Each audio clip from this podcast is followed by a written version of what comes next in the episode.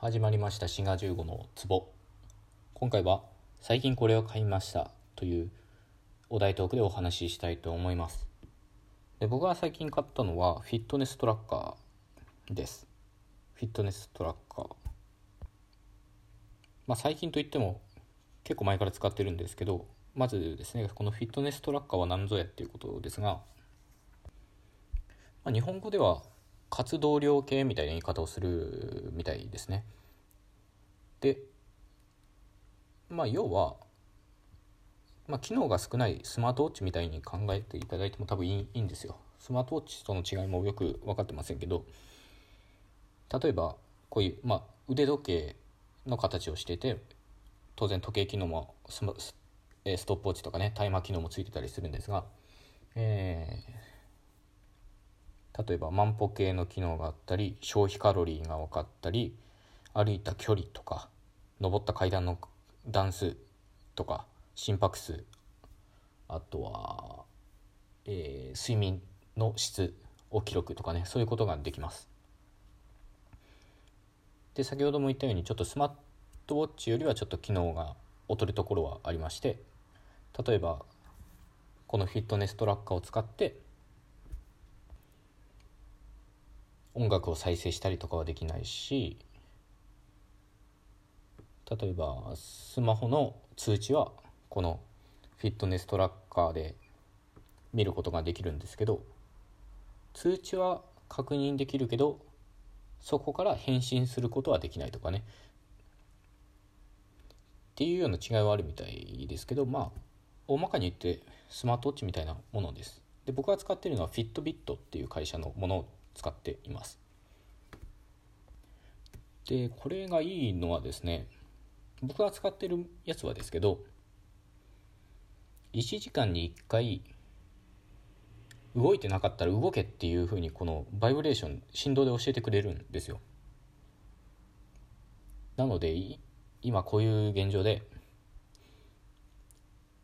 外宿も自粛しなきゃいけないような状況だと全然動かない椅子に座りっぱなしみたいな状況が増えてくると思うんですけどこれつけてるともう嫌でも振動でビビッときて全然動いてないぞって教えてくれるので、まあ、体を動かす機会が自然と増えます。なので割とねあの今この現状に役立つんじゃないかって思います。であとはですね僕がこれ使っててよかったと思ったのはその食生活が変わったっていうのが1個ありますね。っていうのがこのフィットネストラッカーを使って消費カロリーも記録できるんですよね。でそれがうんこのフィットネストラッカーと連携してるアプリがあってそのアプリを見ればまあどんくらい消費カロリーがだったかっていうのを見ることができるんですけどそのアプリを使うと摂取カロリーつまり食事も記録することができるんですよねなので最初はですね全然その僕は何にも考えずに食事をしてたんですけど消費カロリーが分かるようになってからはそれを上回らないカロリーの範囲内で食事をするようになりました。で、えー、これはダイエットの基本として消費カロリーより摂取カロリーが上回っちゃうと太るっていうことなんですよね当然。ただねこれってよく言われるんですけど実際どんぐらいの数字なのかっていうのがね分かんないですよね。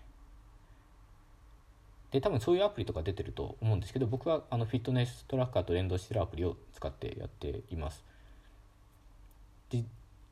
その消費なんじゃないや。食事でどんくらいカロリーを取ったかっていうのは割と出しやすいと思うんですよね。そのそういうサイトもあるだろうしそういうアプリもあるだろうし。ただね自分がどんくらいカロリーを使ってるかっていうのはね客観的に分かりづらいんじゃないかなと思います。でそういう計算とかあるんですよ。そういうサイトありますのであのいや使っていただいていいと思うんですけど僕あの僕の場合はフィットネストラッカーを使って割と1日どんぐらいカロリーを使ったかっていうのが正確に分かります。なのでねもしねダイエットをしようとしてる方がいらっしゃったらですね是非あのこういうのは一つの手だと思います。フィットネストラッカー使うのがはい。でそのアプリ使ってえー、食事を記録できるんですけどで食食事を記録するとですねカロリーも記録されるんですけどそれと合わせて PFC バランスっていうのも記録されるんですよ。で PFC っていうのは P がプロテインでタンパク質で F がファットで脂質。で C がカーボで、えー、炭水化物っていうふうに PFC でその3つのバランスがどんくらいになってるかっていうのを記録できます。で僕は別にやってるわけじゃないんですけどもしねあの糖質制限ダイエットしたいっていう方がいらっしゃったらそういうのも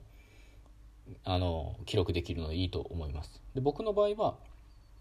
筋トレもやってるので炭水化物をまあ大体1日 150g 以上は取りたいと思ってるのでそれを食事を記録すればどのくらい1日で炭水化物を取ったかっていうのが分かるのですごい役に立ってます。ねえ食事管理って結構ね難しいんですよ。僕もね何回もやろうとしてやみくもにその炭水化物減らしたりやってたこともあるんですけどやっぱりね目に見える形で数字で分かるとねすごいいいですね。で結構ねそれね億劫なんですよそれって。ね。ただ僕が使ってるフィットネストラッカーとそのフィットネストラッカーと連動してるアプリだとその料理名というかね献立をポチポチっと打ち込めばカロリーを出してくれたりするのででカロリーと合わせて、え PFC バランスも記録してくれるということでかなりねあの手軽に食事を記録できるのでまあダイエットに役立ってるかなと思います。ということで、えー、今お話ししたのは、えー、フィットネストラッカーを買って買ってそれで、えーまあ、1時間に1回その全然動いてないよっていうことを教えてくれるということと、えー、食事管理に非常に役立っているということをお話しいたしました。それと合わせてですけどまあなんだろうな。他にいいことといえばまあ通知がその腕にくるっていうことなのであのいちいちその通知来てないかとかスマホを見る機会は多分減ったと思います。うん。だからまあそれはいいことかなっていう気はしますね。まあ割と人に勧められるかなっていう気はしますね。で僕が使ってるのはそのフィットビットっていう会社のものなんですけどこのねフィットネストラッカー活動量計とスマートウォッチってまあいろいろ今世に出てますし値段もピンキリですよね。でアップルウォッチとかはねまあ確かにいい値段しますね。あれはかなり機能がついてるので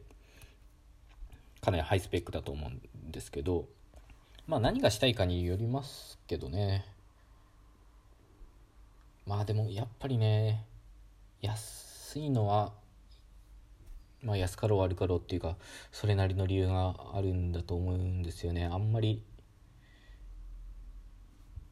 正確にその心拍数とかあとはまあ歩数とかも記録できないんじゃないかな安いのはっていう気がしますね。で僕のは割と有名どころの会社の安心できるものを買いました。で別に僕はあのそれを使って返信とか音楽聴こうとかはそんな考えてなかったのでただ防水はしてた方がいいなと思ったので防水機能のあるものを買いました。まあねもし興味が